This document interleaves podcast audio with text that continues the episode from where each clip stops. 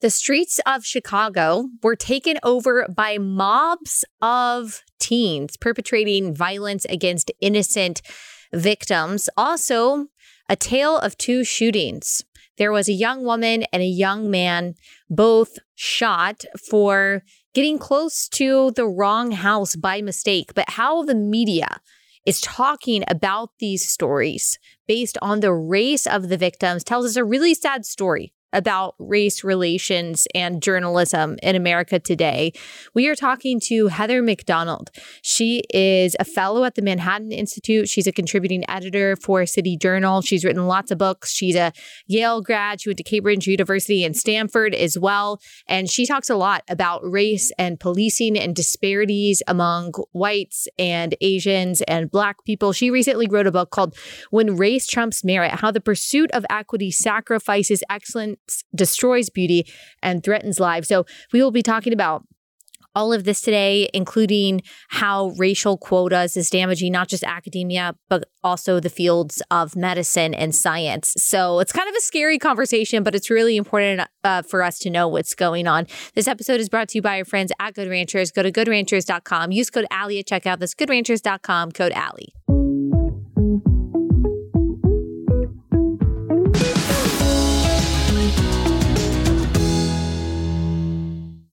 All right, before we get into that conversation, I understand the reaction and response probably that I'm going to get from some people about this. And look, like I'll just be honest with you, this conversation about race and about disparities and why there are disparities when it comes to academic outcomes, when it comes to delinquency, when it comes to incarceration, like this is an uncomfortable conversation for me to have too, to hear some of the statistics, to look at the data.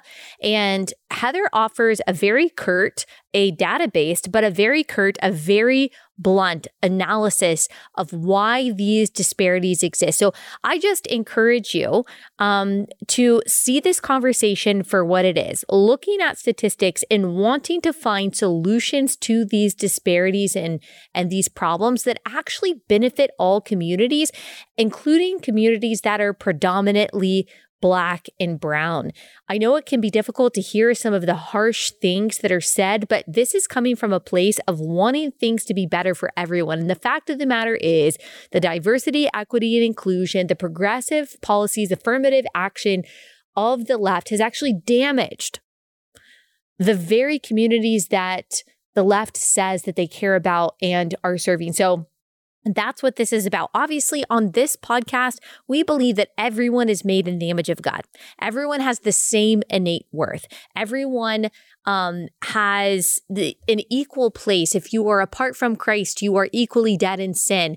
If by grace through faith you have been saved by Christ, then you are equally alive in Him. That is the worldview that we are operating from. What we are talking about today is data. What we are talking about today is media bias. We are talking about statistical disparities and what is actually behind those things. So know that that like that is where this is coming from. This is an uncomfortable conversation, um, I think, for a lot of people, understandably so. But we have to be willing to look at these facts to be able to ever solve any of the problems that I know all of us, no matter what side that you are on, really want to solve. So, without further ado, here is our guest today, Heather Mac Donald.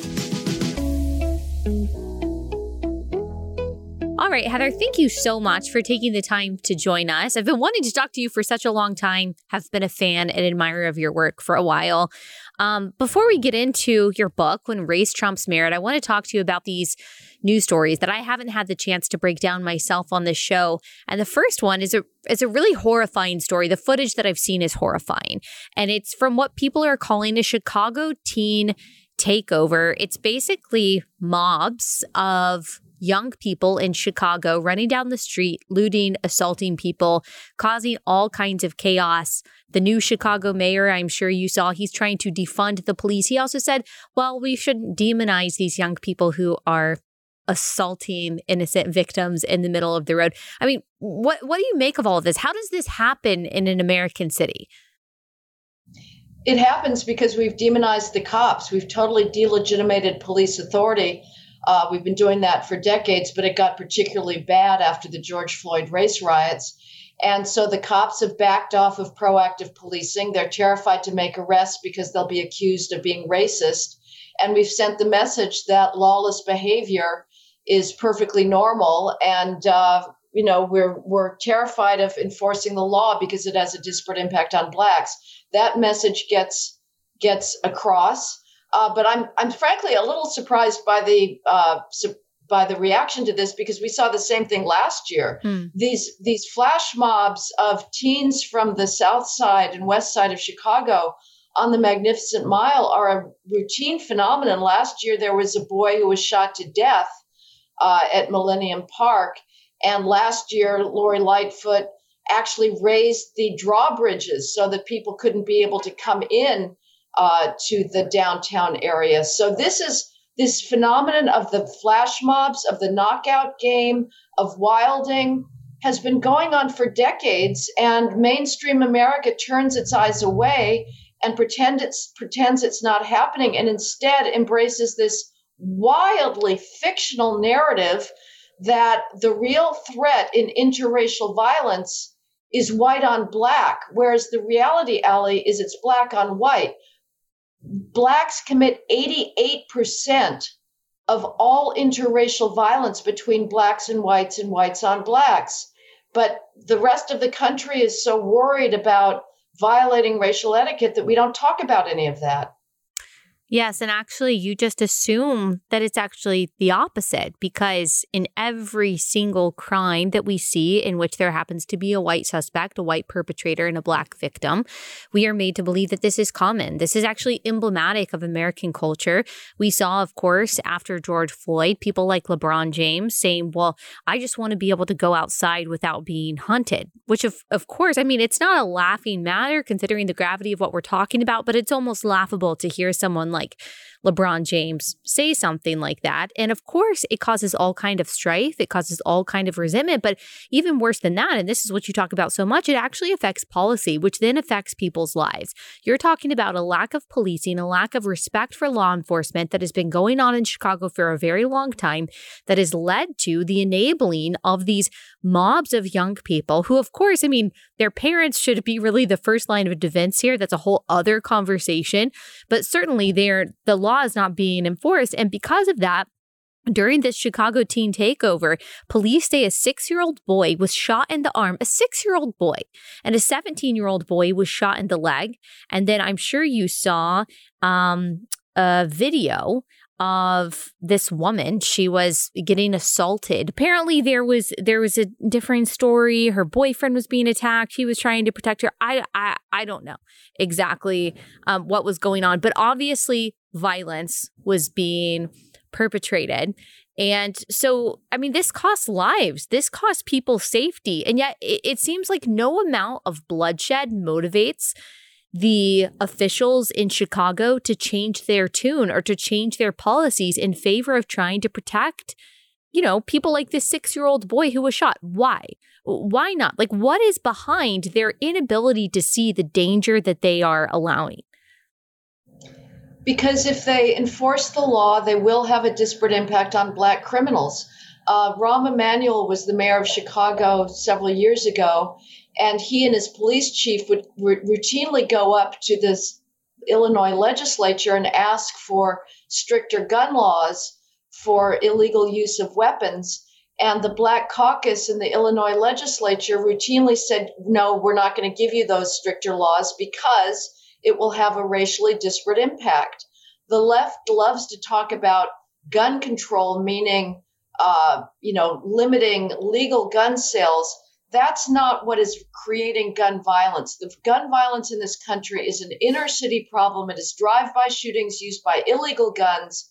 The the solution, as you say, Allie, is primarily has to come from parents and families. The culture has to heal itself. But the criminal justice system can come in after the fact and penalize people for the illegal use of guns. But we don't do that because it will mean that we'll put more black criminals in prison. And as a culture, we've decided we would rather not incarcerate criminals than do so if that has a disparate impact on blacks. And, you know, you mentioned a six year old boy shot. that's the tip of the iceberg, Allie. I mean, mm-hmm. black kids are being fatally shot in their backyards, in their front yards, in their parents' homes, in their cars, at birthday parties, trampolines. Yeah. I have a list in my book of the carnage on a daily basis for about four months in 2021. It is utterly astounding. And the country turns its eyes away from these young child black victims uh, because it doesn't want to talk about their perpetrators. Mm-hmm. Uh, so until that changes, the only thing that's really going to change it is if white kids start getting gunned down in these insane, barbaric drive-by shootings. By and large, they're not. Yeah. Uh, for all of the hoopla over school shootings, those are disproportionately gang related. We only go nuts when it's white kids who were shot, and ideally we want a white shooter. But those are p- p- a p- pittance of the gun violence in this country, which is overwhelmingly gang related, inner city mm-hmm. related. Blacks die of hum of gun homicide at 25 times the rate between the ages of 10 and 24 compared to whites. 25 times the rate of getting killed by guns. And their killers are other blacks, not other whites. And that's why we don't talk about it yeah. because whites are terrified to talk about black on black crime. You know, when the horrific Nashville shooting happened, there was this New York Times, could have been the Washington Post. I was trying to find it, but um, they mentioned two school shootings that had just happened recently that I had not heard about. It was one outside of Denver, and then I believe one outside of Arlington, Texas. And I was like, wait, these didn't become huge stories because usually these school shootings are big stories, especially when there's an AR-15 involved. But the perpetrators were both black and I hadn't I hadn't heard of that. You really only hear about these mass shooters when you have which is equally horrific when you've got a white guy or whatever walking in with an AR-15. And then I'll get a bunch of messages from people, even people who say that they're conservative, saying, "Well, why aren't you? Why aren't you at least talking about gun control when it comes to AR-15s? Guns are the number one killer of people under the age of 18." But then they have nothing to say when I say, "Well, look, if you care about gun violence, which of course we all do, we don't want more murder victims. But let's talk about the 99% of crimes or the 99% of these cases that are actually committed by people who are using handguns. The reason why that number is so high, why so many minors are killed by guns, is actually because of the gang violence that we're talking about. Let's look at the policies that should be actually enacted and put into place to prevent that kind of violence. Then we might be able to see the numbers going down. Banning AR 15s is not even going to put a dent in those statistics. But as soon as you start talking about a certain demographic that inconveniently is taking up a large portion of these deaths, they don't want to talk about any policy that was would restrict the usage of those guns anymore. Right. Illegal. They you know they they may go after the legal possession, but these kids that are shooting each other are not going and getting gun permits and background checks. This is an illegal trade. Uh, I'm I'm an agnostic on gun control. Uh, you know, I'm that's I'm not going to weigh in one way or another. Yeah. I will say that Bernie Sanders was right when he allegedly said years ago, uh, everybody in Vermont has a gun and they have virtually no gun homicide. The issue really is the social breakdown that leads people, these young people, to feel no uh, hesitation about going out and blasting bullets across a sidewalk in the hope of hitting a gang enemy. And if they take out a young child, they don't care. That's the problem. They're growing up in, in communities without parental control. The blackout of wedlock birth rate is 71%. Uh, it's a culture without marriage, without fathers. And young boys are not getting any kind of impulse control from their home environments. That's the problem. Uh, yes, we do have much higher gun violence, much higher number of guns in this country, uh, but that is a social problem. It's not primarily a gun problem. All right, let me pause tell you about our first sponsor for the day. That is Freedom Project Academy. Freedom Project Academy has perfected online learning, offering live on demand and homeschool courses for kindergarten through 12th grade. I don't have to tell you how bad our education system is today, especially just when it comes to the propaganda. The gender transitioning behind parents' backs, the critical race theory, the sexually explicit books, and also just the dumbing down of academia, trying to bring everything to the lowest common denominator so no one feels like they're falling behind and everyone ends up at the same place. I mean, it's making our young people really stupid, but that doesn't have to be the case for you and your family. That doesn't have to be the case for your kids. You can take control of your child's edu- education. And one great way to do that is through Freedom Project Academy. It's based on biblical values, has classical curriculum. They're dedicated to mastery of subject matter and teaching kids not just what to think, but specifically how to think. You can save 10% on tuition when you enroll today at freedomforschool.com. That's freedom for F O R school.com, freedomforschool.com. And if anyone is questioning, which it's hard to believe that anyone could at this point, but maybe you know, maybe you just consume mainstream media and you don't see the duplicitous nature of how the media reports on these kinds of stories when it's either black on black crime or when it's black on white crime or even when it's white on white crime versus um, white on black crime. Really, that's the only time that you see the media highlighting race as a central part of the story. And the motive is already and automatically, immediately assumed. We have a motive. Um, so, so they say. But when it comes to, for example, the shooter in the and the Nashville scenario, even though we have a manifesto, they pretend like the motivation is completely up in the air. We don't know.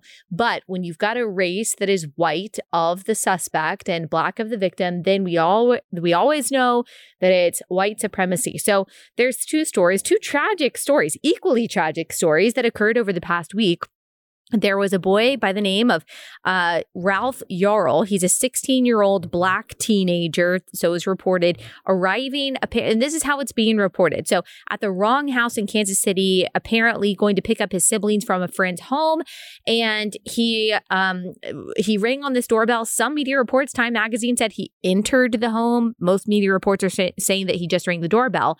And a man by the name of Andrew Lester, 84 years old, uh, opened fire. I guess he thought the teen was trying to break in. Thankfully, the boy lived. He's in the hospital, or I think he was released from the hospital. He was shot twice, once in the head. Um, and then you've got also this woman named Kaylin Gillis. She's a 20 year old. She turned into the wrong driveway. A man came out of his house. This is in upstate New York, shot her, murdered her. Well, the difference is obviously in what's being reported related to the races of the perpetrator and victim. The race isn't being reported at all when it comes to the young woman because they're both white. But also, you see President Biden and Vice President Kamala Harris, President Biden uh, calling the family of Ralph Yarl and inviting them to the White House after he gets better. They've raised on GoFundMe $2.8 million at this point. And you have the media with an outpouring of sympathy for this young man who is just assumed to be a victim of white supremacy and virtually no outrage and sadness for this young woman.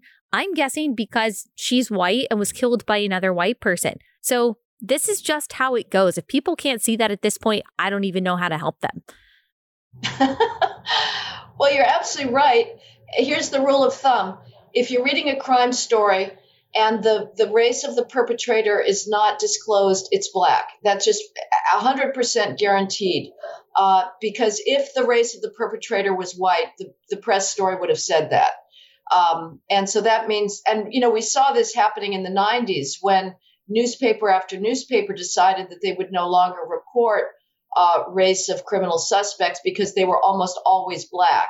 And so they decided that it was, they would violate their uh, obligation to maintain public safety and help society preserve itself uh, by withholding relevant information if you're trying to find somebody and get witness identification on a criminal who's still out on the lam uh, but they will they would withhold relevant vital information rather than contribute to a factual truth, which is that violent street crime is way overwhelmingly in some cities 100% committed by so-called people of color. Uh, so so this has been going on for decades. It's it's quite extraordinary. And you mentioned earlier the LeBron James fatuity of of uh, well, they just want to hunt us down or something. The worst is from President Biden. He ran while he was a candidate mm-hmm. uh, in 2020 on the idea that black parents were right to fear for their children every time they step outside that they will be killed by the police or killed by whites. He brought that up again after the Ralph Yarl shooting. It is a complete falsehood. It has nothing to do with reality.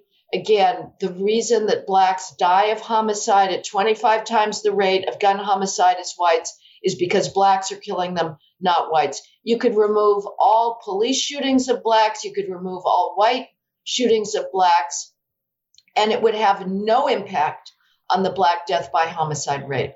Yes. And just to reiterate something that you said earlier, I mean, most crime, most homicide is intra racial. So it's mostly if a white person is murdered, it's usually by a white person, Hispanic person, by a Hispanic person. The only demographic that that's not actually true for is Asians. An Asian person, if they are murdered, they are actually most likely to be murdered by a black person. You can look that up yeah. in the Bureau of Justice Statistics. But also, even though it is much more likely for a white person to kill a white person, black person to kill a black person, as you're saying, you also mentioned that it is much more likely for a white person to be killed by a black person than and vice versa. And, you know, Ben Shapiro actually tweeted this out yesterday because of this whole narrative that the media is trying to spin.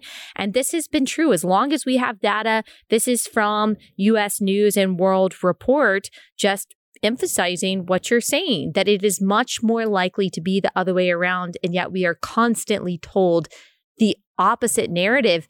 And it really affects how people view reality and it's, I mean, it causes so much undue bitterness and resentment. Yes. And as we've already talked about, it affects policy, not just crime policy, not just so called criminal justice, also education policy. I mean, this affects everything that, and then it ends up ironically, disproportionately negatively affecting Black people.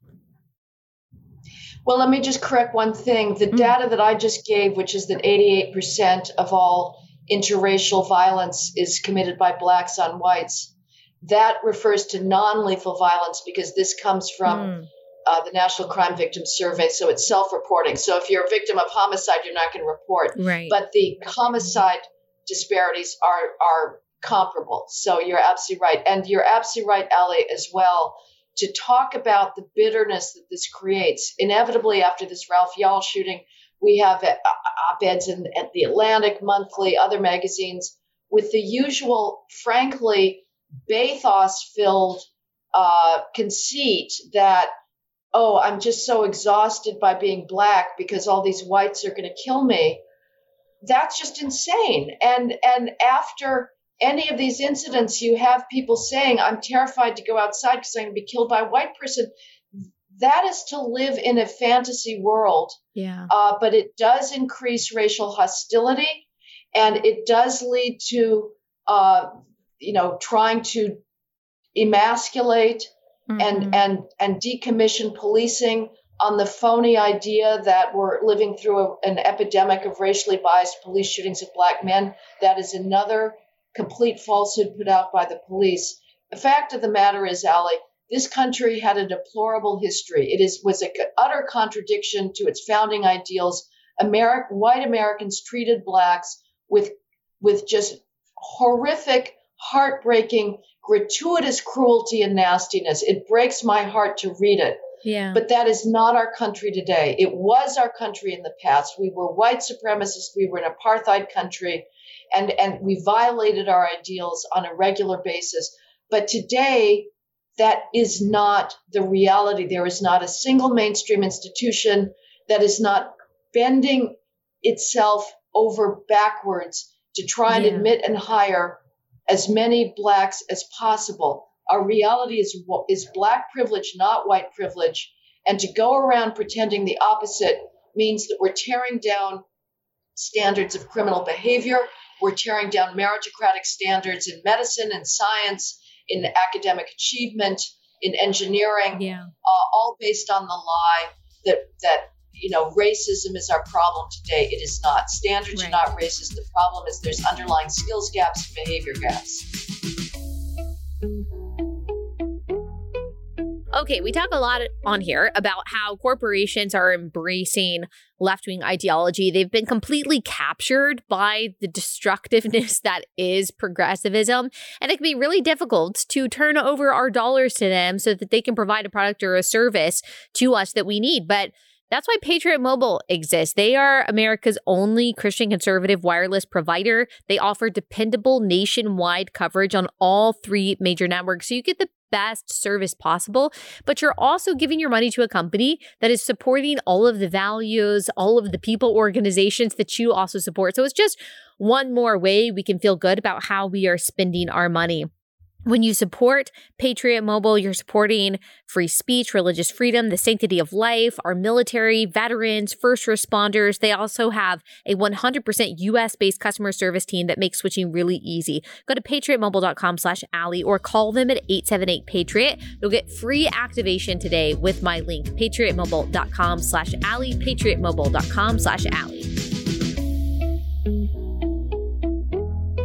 That's a perfect segue into the book that you've written when race trumps merit it goes against this narrative that uh, you know people like thomas sowell and walter williams also really argued against this idea that really all of the disparities that we see today whether it's fatherlessness incarceration uh, economic graduation rates that all of that that that is a consequence of the legacy of slavery. They'll say slavery and Jim Crow weren't all that long ago. It's a generational effect. And that's why we see the disparities, even if what you say is true, that we're not necessarily an institutionally white supremacist country today. Still, the legacy of that past oppression is still what is pushing down Black Americans today.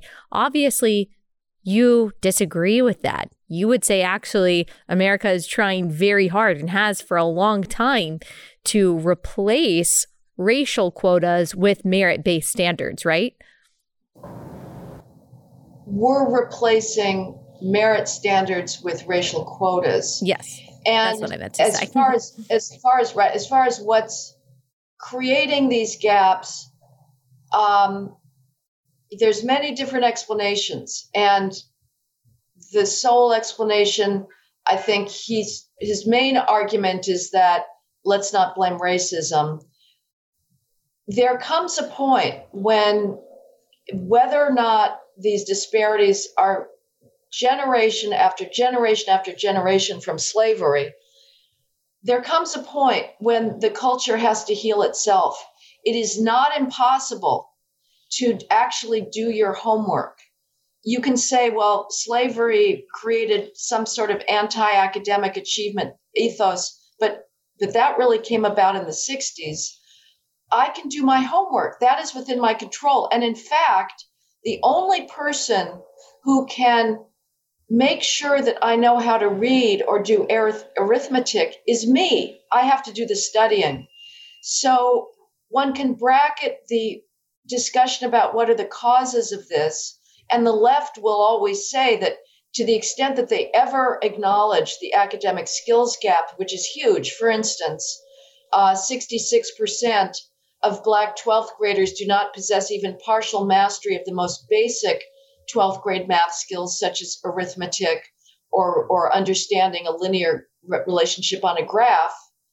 Uh, and, and the number of Black 12th graders who are advanced in 12th grade math is too small to show up statistically.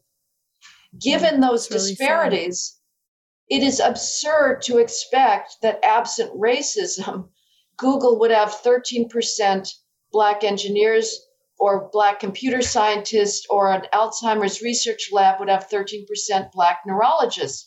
They're simply not available in the competitively qualified academic pipeline.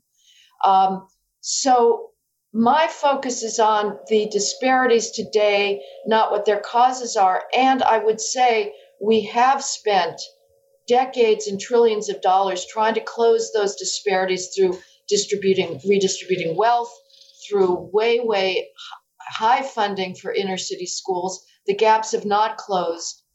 Uh, we have to stop blaming ourselves for racism. We have to start tearing, stop tearing down standards of achievement, and the culture has to heal itself and say, we're going to put in the effort it takes to meet the standards rather than demanding that the standards be lowered to meet us. Right. And some people will say when it comes to education that, well, you know, it's a it's a result of redlining. It's a result of a lack of funding. But actually, if you look, I just saw this stunning chart um, from Chicago schools how much the principals are getting paid and the vice principals are getting paid, the administration is getting paid, versus how many students can actually read at a competent level. I mean, it's completely disproportionate. The it's obviously not a lack of funding. There is something much deeper, as you're saying, that is going on there that's not being addressed, and is not only not being addressed, but this kind of um, this kind of incompetence from the administrative level is certainly being rewarded at the expense of these kids. And this is how you say it in your book to kind of summarize what you just said. If Blacks are underrepresented in science research labs or overrepresented among arrested felons, the only allowable explanation is racism. The possibility that such racial disparities reflect the actual distribution of skills or differences in behavior is taboo.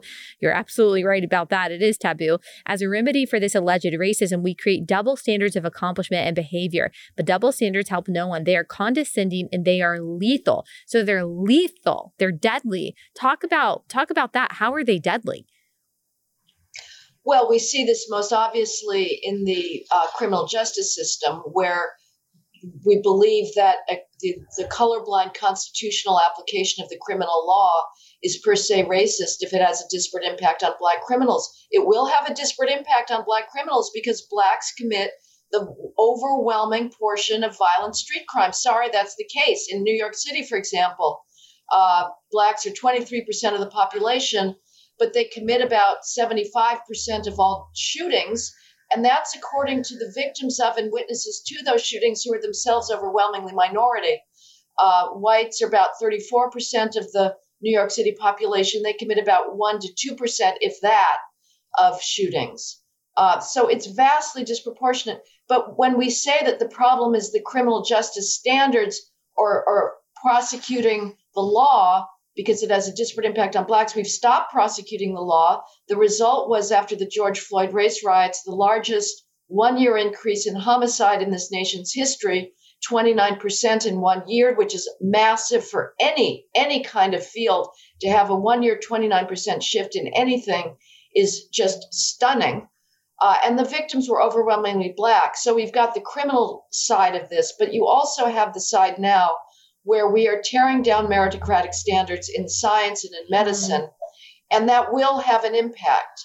Uh, you know, medical schools are waiving, some medical schools are waiving the medical college admissions test, the MCATs for Black students. This is the uh, uh, objective standardized medical school test like the SATs uh, because those have a disparate impact on Black students. Why? Not because the tests are racist.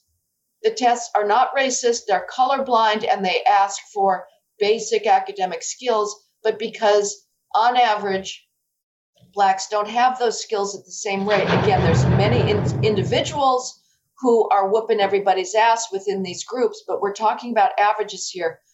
Medical schools are deciding they're going to lower their standards for Blacks they're lowering their standards in the license medical licensing exam. They're going pass fail to one important test rather than grading uh, the students because blacks were doing very poorly when graded. So now we're not going to know who's getting D's and F's and who's getting A's and B's. Uh, and and at some point we're compromising medical technology and medical skill. We are also slowing down medical progress and research. The federal science labs uh, and and funding agencies like the National Institutes of Health or the National Science Foundation are now doling out research money based on the race of researchers, not their scientific accomplishments, and that will mean that we are slowing down the progress in curing cancer and Alzheimer's. Okay, let me tell you all about Birch Gold. You know Inflation has consequences. We are all feeling it. The Fed is raising interest rates to combat out of control government spending. It's not working. That's why diversification has never been more important. The recent surge in gold prices is directly tied to the extreme market volatility right now. This is why gold has historically been a great hedge against the stock market, against inflation. Now would be a great time to diversify into gold with Birch Gold Group. And if you just want to learn more about this, you want to see if it's right for you and your family, all you have to do is text Allie to 989 898. They'll send you a free info kit on gold. No obligation. You learn more about it. Then you can talk to them and see if it's right for you. They have thousands of satisfied customers, A plus rating with the Better Business Bureau. So this could be the perfect way to diversify for your family. Just text Allie to 989-898 to get that free info kit. Allie to 989-898. You give some more examples of this in your book. In 2021, the average score for white applicants on the medical college admission test was in the 71st percentile, meaning that it was equal to or better than the 71% of all average scores. The average score for black applicants was in the 37th percentile, a full standard deviation below the average white score. The MCATs have already been redesigned to try to reduce this gap. A quarter of the questions now focus on social issues and psychology. I mean, that in and of itself is troubling to me when I'm thinking about being put in these life and death situations, I'm totally, you know, I have to fully submit to the expertise and the hopefully the skilled hands of whatever surgeon is, you know, at my table. Medical schools regarded those below average scores as all but disqualifying, except when prevented by Blacks and Hispanics. Um, over 56% of Black college seniors with below average undergraduate GPAs and below average MCATs were admitted, as were 31% of Hispanic students with those scores. Um, not true for Asian students, less than 6% of Asian college seniors that had, you know, under the typically acceptable standard when it comes to those scores were accepted. Of course, that's true for white students too.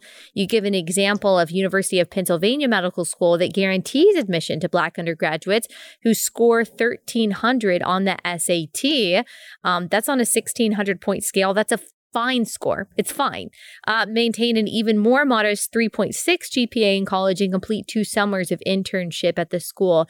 I feel like this has changed really fast. I graduated from college in 2014, not all that long ago, but if I remember correctly, my friends who were applying to medical school, I mean, there were really, really high standards for that. Some of the smartest people I know weren't getting into medical school right away.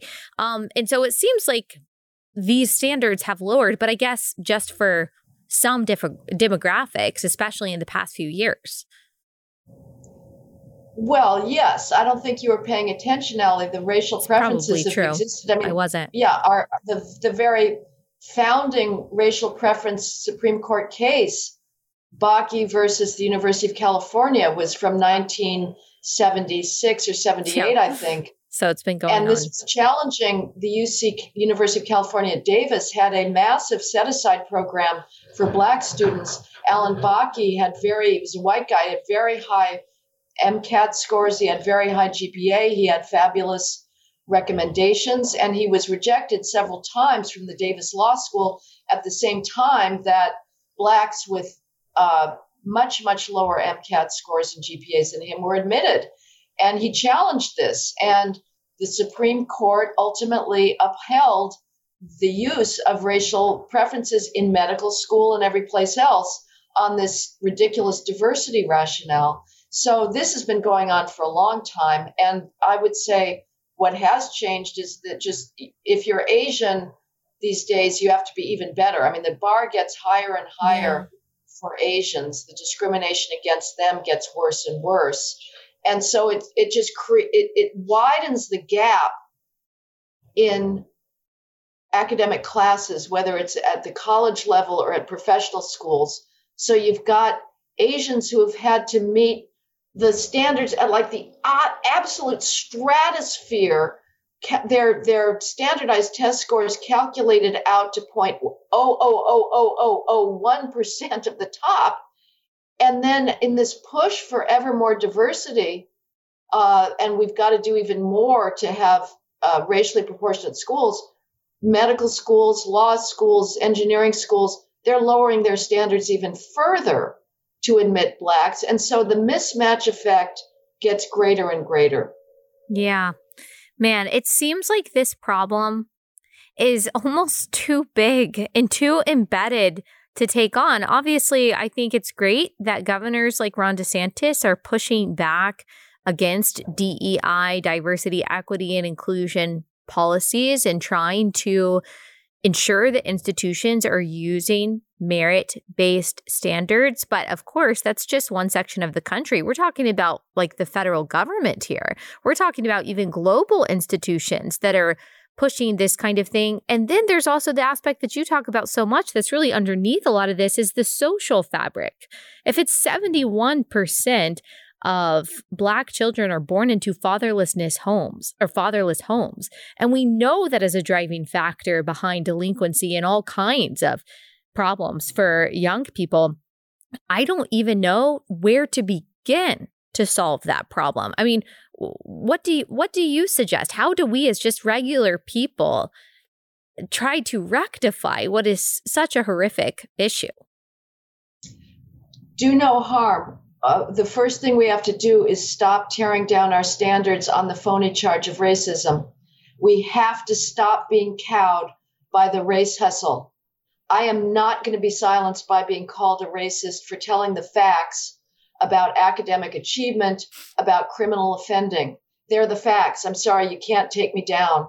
And so we have to defend meritocratic standards. We have to defend criminal law standards with facts and and saying if we're not going to allow our civilization to be canceled. You're absolutely right that the elites are very hard to reach. However, DeSantis, it's a very, very good start. Um, and as far as what we can do, I mean, I guess we can start not being paternalistic towards blacks and not lowering standards on their behalf, but say, no, we expect you to meet standards. You have the capacity to do that. We are stripping blacks of any agency, and they're stripping themselves of agency. And I'm again, let me just say, I'm speaking of averages here, uh, and there are individuals within any group that are at the absolute top end of the absolute bottom line, there, there are thousands of blacks who are outperforming whites and Asians. Uh, the difficulty with racial preferences is it tars the entire group yeah. as needing lowered standards. Right. And that, that makes the beneficiaries of racial preferences live under this cloud of suspicion that is a perfectly logical, rational cloud. Yeah. Uh, but, but by and large, to be honest, Allie, you know, white Americans have very good will, and I want everybody to succeed. But there's only so much that the so called we can do. The problem of the black breakdown of the family is really tough because relations between males and females in, in the black community are very toxic. There's a lot of su- suspicion.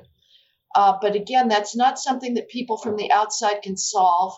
And the acting white syndrome, the anti acting white syndrome, that has to change.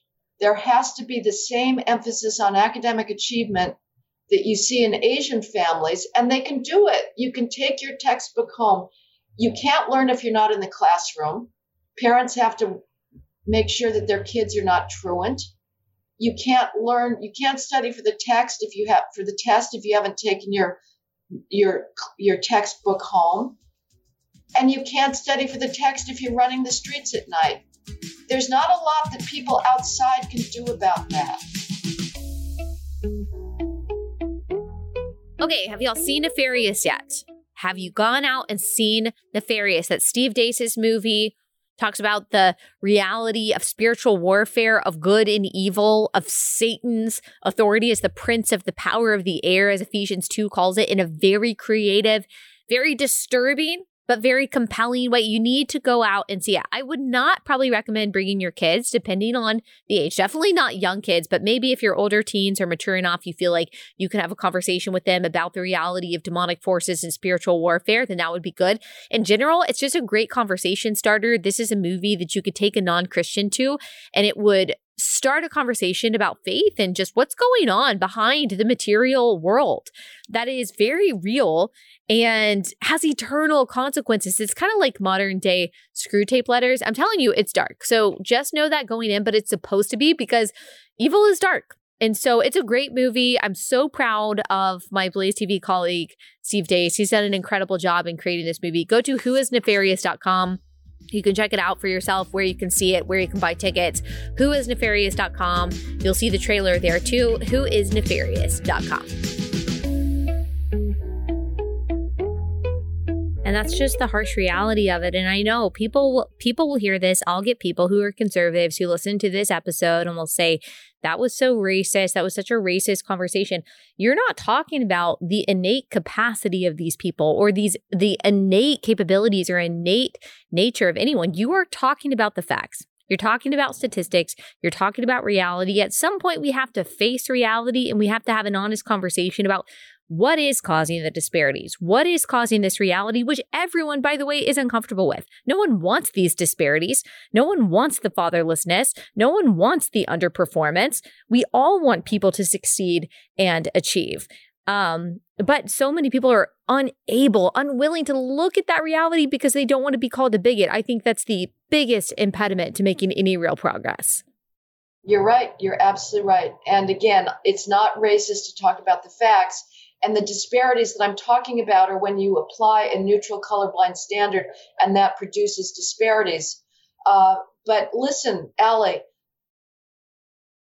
I understand the racial etiquette, and whites are absolutely terrified to look head on at inner city dysfunction. And there's an argument to be made that in a multicultural society, no group should speak honestly about any other group, and we should all turn our eyes away that argument for racial etiquette is no longer applicable as far as I'm concerned because we have every institution of Western civilization, whether it's classical music, art, medicine, science, they're all being accused of being racist because they do not have proportional numbers of blacks either in their history when Europe was the source of these and Europe was not 13% black for most of its history. It was demographically white or we're, we're accusing medicine today of being racist because there's not 13% uh, black principal in, investigators on NIH grants. When that is the dominant discourse, and they're accusing everything else of being racist, I'm not going to follow the racial etiquette that says I can't talk about the underlying disparities in academic achievement that lead to these lack of proportional representation. Mm-hmm. Uh, you know, it's it's a right now the the accusations go in one direction. Exactly. And it's it's too late. It's too late. You know, the time for racial etiquette is over because the left is winning and they're tearing everything down under this phony charge of racism. And as long as racism is the only allowable explanation for racial disparities, the left wins. And we have to be able to provide an alternative explanation for why Google doesn't have 13% hmm. black engineers. Yeah, it really is. It's honestly the most loving and compassionate thing you can do to advocate for a merit based system and to say, I actually believe that everyone is innately right. capable of reading of reaching these high standards. Yes, there needs to be changes in the social fabric and the family structure and things like that to enable these people, but everyone has the innate capacity to do it. As Thomas Sowell says, when the left says equality, they always mean equality downward. They always mean bringing everyone to the lowest common den- denominator. And that is certainly what's happening, especially in these communities. And it makes them worse off. So if you really care about Black people, if you have a heart for these communities that you feel, whatever words you want to use, are underserved or on the outskirts of society, whatever you want to say, well, then let's look at the actual policies that would benefit them rather than enable and exacerbate the despair and the violence that we see characterizing these cities. That means you're not going to be on the progressive side of this issue if you truly have compassion for these people. Um, thank you so much for taking the time to come on. Where can people buy not just this book, When Race Trumps Merit, but all of your books that you've written on this? Because you cite all of the statistics, by the way, that you're talking about you're certainly not just making them up. So, where can people learn more about this? Oh, thank you, Allie. Uh, just wherever people like to buy books, you know, it's every place. Uh, I, I, hate to say Amazon, but it is on Amazon uh, yeah. and Barnes & Noble. Any any place you, you can just Google me, and um, and I think you'll find it. Uh, yeah. The Manhattan. My I've got a Twitter account. I don't even know what it is. I don't run it, but it gives a lot of my uh, information yeah. and stuff. So Yep. When race trumps merit, how the pursuit of equity sacrifices excellence, destroys beauty, and threatens lives. Heather, thank you so much for coming on. I really appreciate it. Thank you for such a great interview and for reading my book, Ellie. I, I'm very grateful to you. Thank you.